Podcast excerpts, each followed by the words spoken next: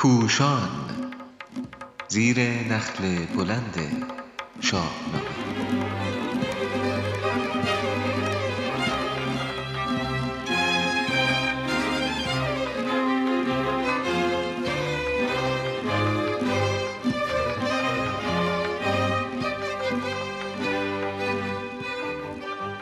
چرا می خواهیم شاهنامه خانه کنیم؟ نوشته دکتر میم جاوید.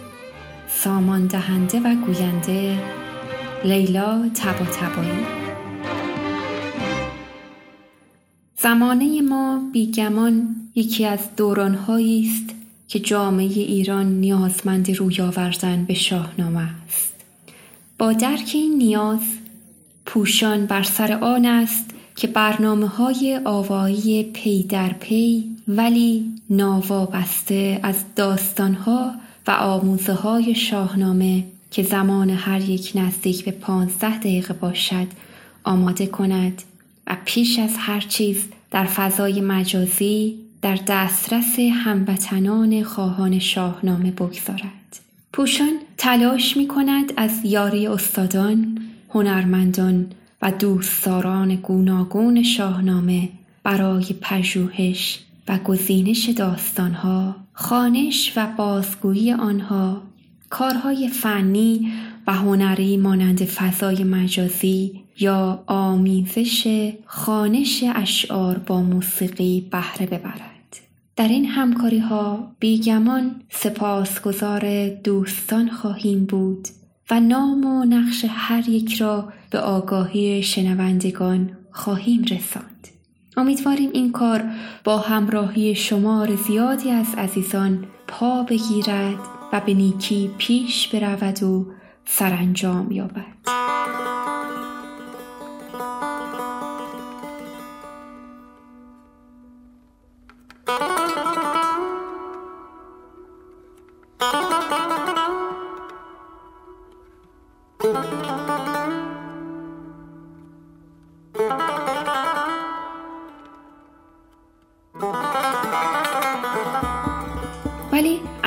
و هدف ما در این کار چیست؟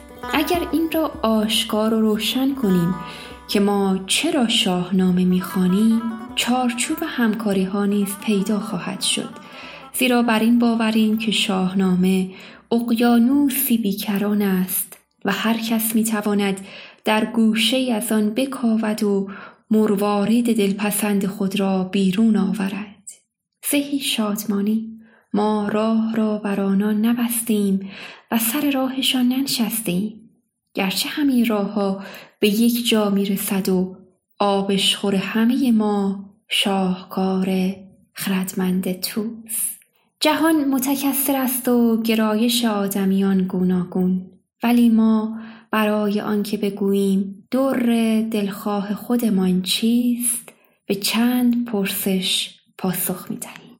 یک آیا به این خاطر که همسایگان عرب داریم با برخی از آنها دچار تنش هستیم به شاهنامه نیاز داریم؟ تا روحی پانیرانیستی در جامعه بدمد و یک ایدئولوژی برای جنگ احتمالی آینده با اعراب بسازد؟ هرگز.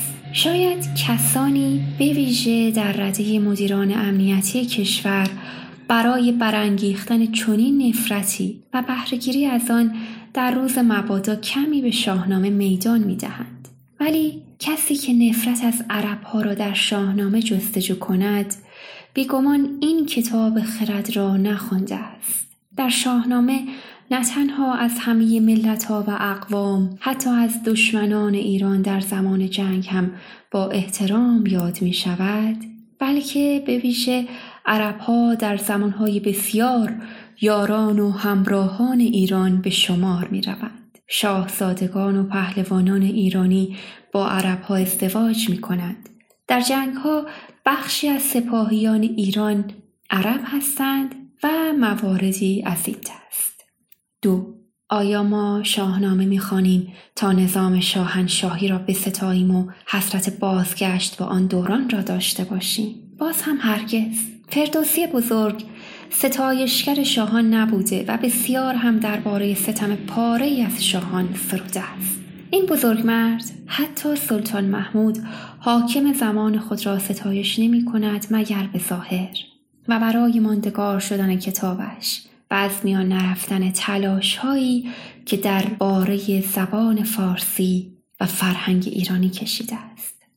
هرچند کسانی هستند که به جای خواندن شاهنامه چند بیت را که در سالهای اخیر سروده شده است و ربطی به شاهنامه ندارد خواندند و از شاهنامه در ذهن خود چیزی را که دلشان می‌خواسته ساختند. چند خطی از آخر شاهنامه و نامه رستم فرخزاد چکیده برداشت کسانی پرشور از شاهنامه شده است بی آنکه به انگیزه استقلال طلبان همزمان با فردوسی و از آن میان خود آن خردمند پی ببرند که این پرسش پایه‌ای را در نقد پیشینیان خود پرسیدند. که گیتی با آغاز چون داشتم که ایدون به ما خار بگذاشتند از سوی دیگر پس ماندگان و کهنه بر این گمانند که شاهنامه چون نامه شاهانه است به کار مردمان نمی آید. شاید اگر شاهکار فردوسی همان نام خدای نامک را داشت این ظاهر بینان را مقبول می افتاد و به سراغش می رفتند. سه آیا شاهنامه می‌خوانیم تا با حکومت دینی و با اسلام مخالفت کنیم باز هم خیر. نخست اینکه فردوسی خودش مسلمان و دوستدار پاورجای حضرت علی بوده است.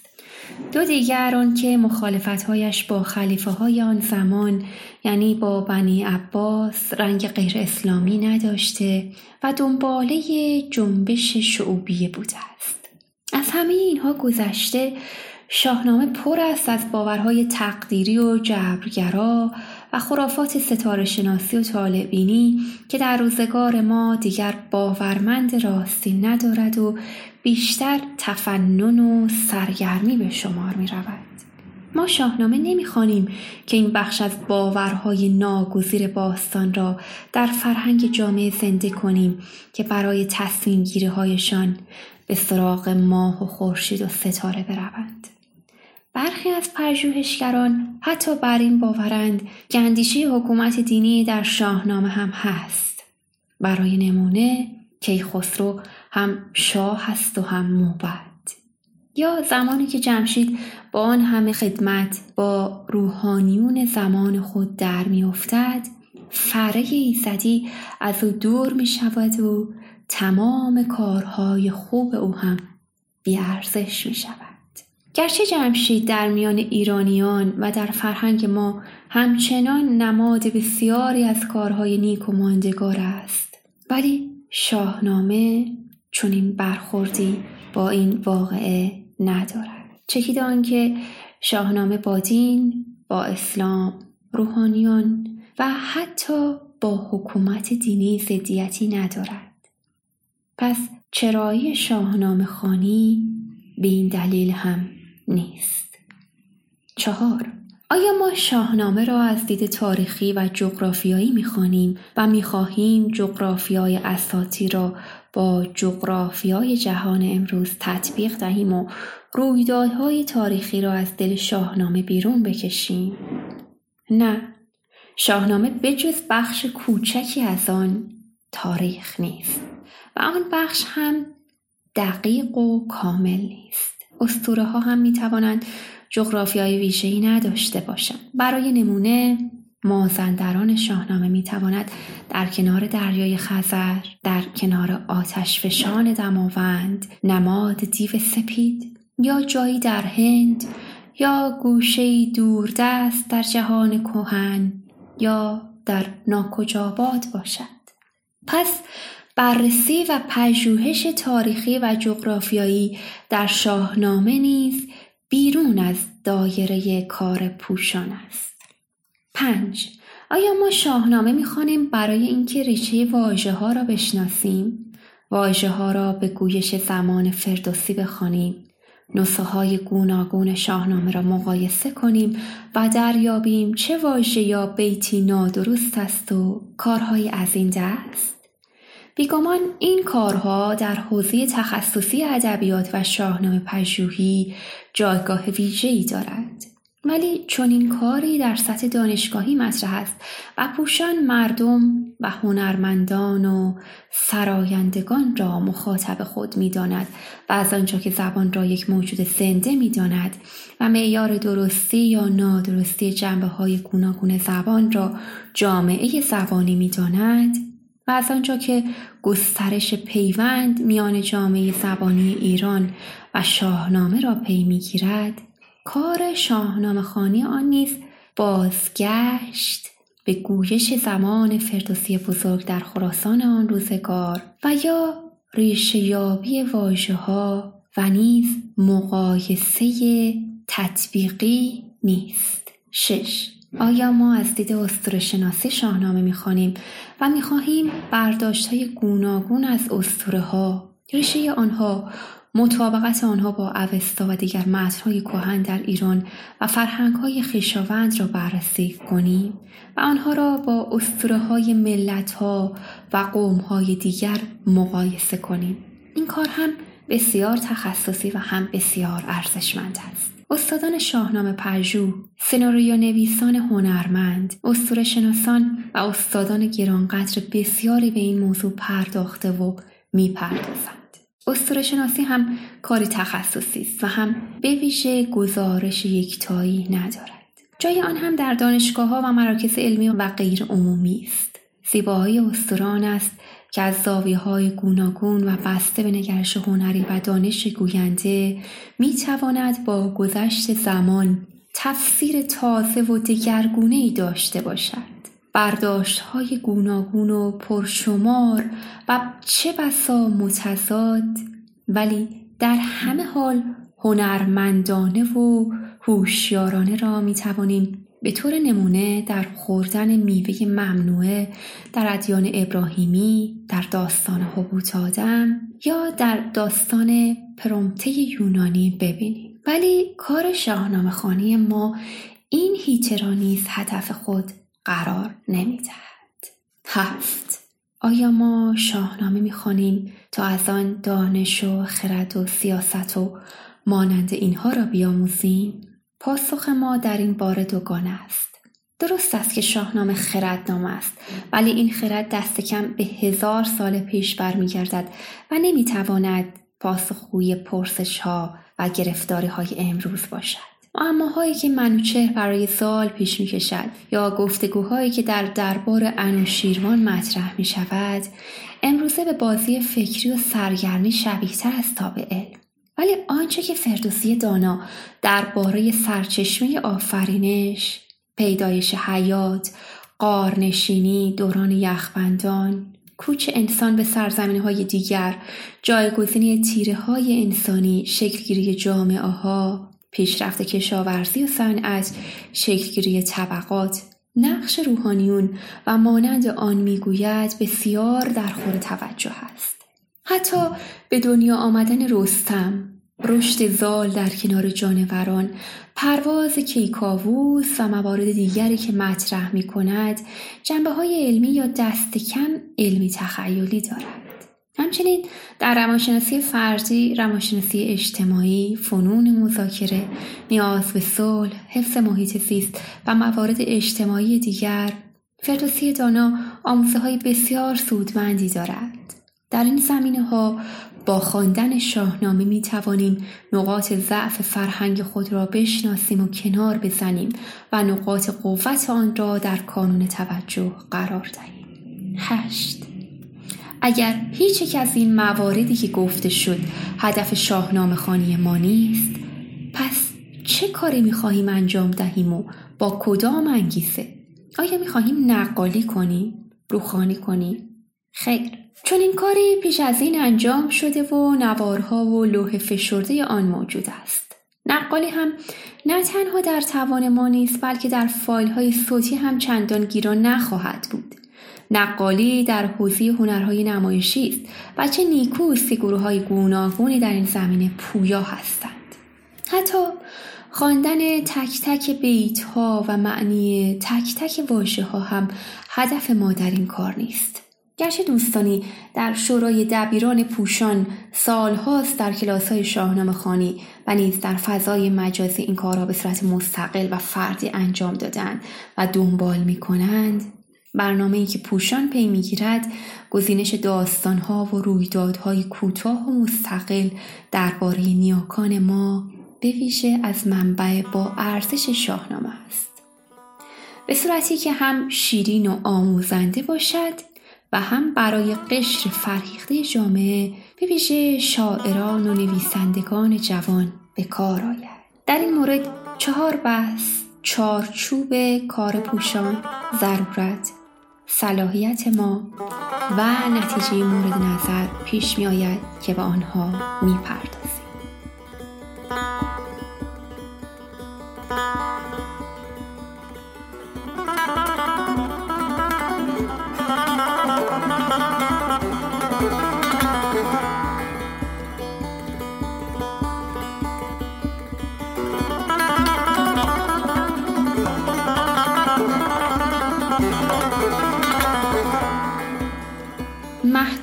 کار.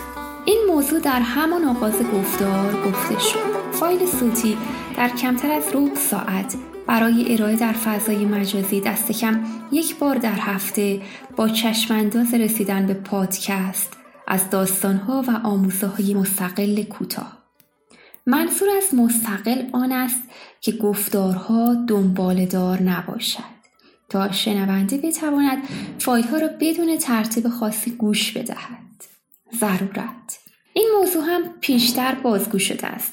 دست کم موارد سلبی بیان شد که چه انگیزه هایی در این کار مطرح نیست. ولی مهمترین چیزی که شاهنامه خانی را در هر شکل و در هر محدوده ضروری کرده است آن است که شوربختانه حاکمان پس از انقلاب سال 57 تلاش کردند مفهوم ملت را به یک مفهوم ضد ارزش یا دست کم غیر ارزشی بدل کنند تناقض میان دو مفهوم ملت و امت از همان آغاز انقلاب شکل گرفت و هدف گذاری کشور را درگیر تضاد کرد.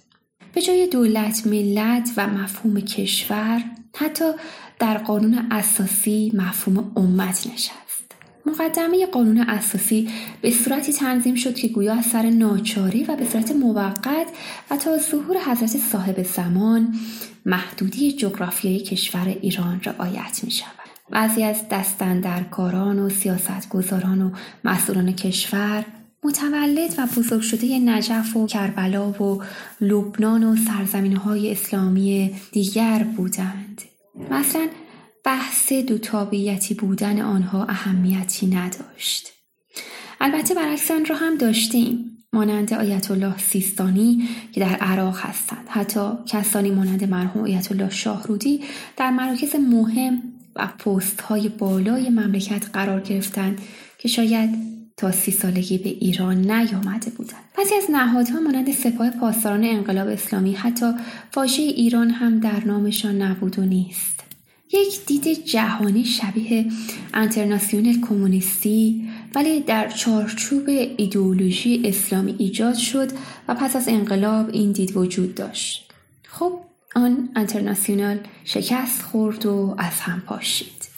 اکنون پس از چهل سال که انقلاب ایران با آن نگرش ادامه دارد تناقضهای این هدف گذاری دوگانه در جمهوری اسلامی ایران هم به ویژه در سیاستهای منطقه خود را نشان می دهد.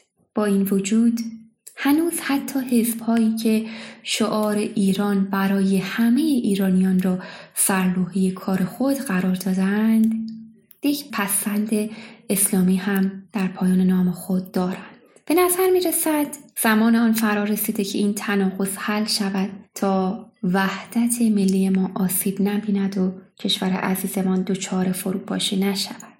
درست است که شیعیان در همه جهان با هم اشتراکات زیادی دارند. این درست است که همه مسلمانان در سطح جهان امت واحده به شمار می آیند حتی همه ادیان ابراهیمی و از آن هم فراتر همه دین باوران در دنیا نقاط مشترکی دارند و این به هیچ وجه ناپسند نیست و باید روی این وحدت اندیشه و عمل تاکید کنند و آن را پیش ببرند. ولی ضرورت زمان ایجاب می کند که همگان دیر یا زود بپذیرند که ما پیش از هر چیز بشر هستیم و پس از آن ایرانی. دین و مذهب و باور قومیت و نژاد و زبان فرع بر ایرانی بودن ماست. گرچه ثبت نام ایران در سطح بین المللی به زمانهای اخیر برمیگردد اما اسطوره ها به ما می‌گویند که از دیرباز از زمانی که فریدون جهان را میان سه پسر خود بخش کرد این سرزمین به نام ایرج ایران نام گرفت. چه غرور آفرین است که در جای جای شاهنامه از ایران نام برده می شود و همین شهرها و مناطقی بسیاری از آنها هنوز هم بخشی از خاک کشور ما هستند. در شاهنامه نام برده می شود فارس و شیراز. سیستان و سابول مازندران و آمل و ساری گیلان گرگان آذربایجان و اردبیل خوزستان خراسان ری اصفهان کرمان و شهرهای دیگر. ضرورت شاهنامه خانی برای ما آن است که کشور ایران و فرهنگ ایران و تاریخ آن از پیش از اسلام تا کنون دوباره به رسمیت شناخته شود. بدون شاهنامه و بدون ایران وحدت ملی ما آسیب پذیر است. به گفته یک سروده تاجیکی و به درستی شاهنامه وطن است. صلاحیت ما می‌گویند شاهنامه قرآن فارسی است. منظوری نیست که شاهنامه را هم ردیف کتاب آسمانی قرار دهند بلکه واقعیت آن است که شاهنامه نیز اقیانوس ژرف و گسترده است که هر کس می‌تواند در گوشه از آن مرواریدهای خود را سید کند. هم قرآن و هم شاهنامه برای مردمان و برای خواندن است و از اسطوره ها و داستان ها و آموزه های اخلاقی سرشار است و انسان ها می توانند از زاویه نگرش خود برداشت های گوناگون و حتی گاه متضاد از این یا آن قسمت داشته باشند. اما این وجه اشتراک تلخ در هر دو مورد وجود دارد که کسانی کوشیدند با این بهانه که مردم درس حوزوی نخواندند یا دکترای ادبیات ندارند دست دیگران را از رسیدن به این گنجینه ها کوتاه کنند و نیز هرچه را بزرگان پیشتر فرمودند وحی منزل بدانند و تنها در قالبی دیگر و با واژگانی نوتر تکرار نمایند. ادیبان و شاهنامه پژوهان شورای دبیران پوشان با هر دو دیدگاه مخالفند. ما گرچه از نوشته ها و سخنرانی های استادان و شاهنامه پژوهان نامآوری همچون دکتر خالقی مطلق دکتر کساسی دکتر آیدنلو، دکتر خطیبی و دیگران بهره می‌بریم و آثار قلمی و گفتاری فرهیختگان نسل پیشین از مهرداد بهار و دکتر محمد جعفر محجوب گرفته تا باستانی پاریزی و شاهروخ مسکوب را ارج می نهیم ولی بنا نداریم تنها سخنان پیش گفته را تکرار کنیم و میکوشیم نکته های تازه را که در شاهنامه خردمند توس دریافتیم و تا کنون آنها را در هیچ نوشته نیافتیم پس از بررسی های کارشناسانه با فرهیختگان در میان بگذاریم. از سوی دیگر بر این باوریم که همانطور که صحابی پیامبر و دیگر معاصران حضرتش حوزه نرفته بودند و شاهنامه خانان و نقالان و مردمان کوچه و بازار مفاهیم قرآن و شاهنامه را با پوست و خون در میافتند و در زندگی به کار میبستند پوشان نیز راه را برای دوستداران شاهنامه باز می‌گذارد تا برداشت ها و نوشته های خود را در قالب یک کار صوتی ارائه نمایند.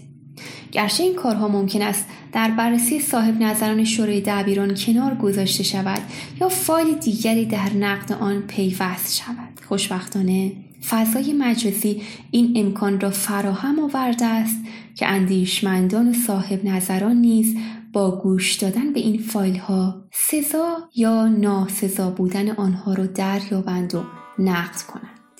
نتیجه مورد نظر. نکته پایانی نتیجه سه دوست داریم از این تلاش داوطلبانه و رایگان به دست آوریم. شوربختانه همراه با اساطیر سامی که از طریق دین اسلام به ما رسیده است داستانهای مجنون و لیلا و وامق و اسرا و مانند آن نیز فضای اسطوره ما را در سالهای پس از انقلاب به ویژه برای شاعران جوان تکبودی کرده است. این بیگانگی با داستانها و رویدادها و اسطورهها و نامهای ایرانی در میان شاعران پس از مشروطه بسیار کم بود. حتی شاعران فرهیخته ما در سالهای پس از انقلاب نیز اسطورههای ایرانی را فراموش نمی‌کردند. برای نمونه بانو سیمین بهبهانی در سال شست در سرودهای به نام بر صفحه جرفای کبود می سراید از خیش مگو ای دل من که از داغ عزیزان وطن پرداخته با خواهش تن ما را جگری باید و نیست. نادیده به سهراب رسید و از کشتن او باک نداشت. خون خورده و پرورده پسر. آنک پدری باید و نیست. حیف است که نسلهای آینده بولهب و سامری و مجنون را بشناسند و از اسطورههای ایرانی تنها نام رستم و آرش و چند نام دیگر را بدانند. از شکوه و زیبایی جستجوی شلاق بهرام گودرز در میدان جنگ خیانت گرگین میلاد در کمک به مردم مظلومیت فرود هوشمندی سیندخت آزادی خواهی مادر سیاوش سیاست مداری فرانک هیز و منباره سیاوش و مانند آن بیخبر باشم. ما نمی‌گوییم اسطوره های سامی بخشی از ما نیست. می‌گوییم آن بخش دیگر را آن ایران پیش از اسلام را نیز فراموش نکنیم. به ویژه در فضای فرمایشی این سالها که کوشیده شده است حتی کسی نگوید شیر خدا و رستم دستانم.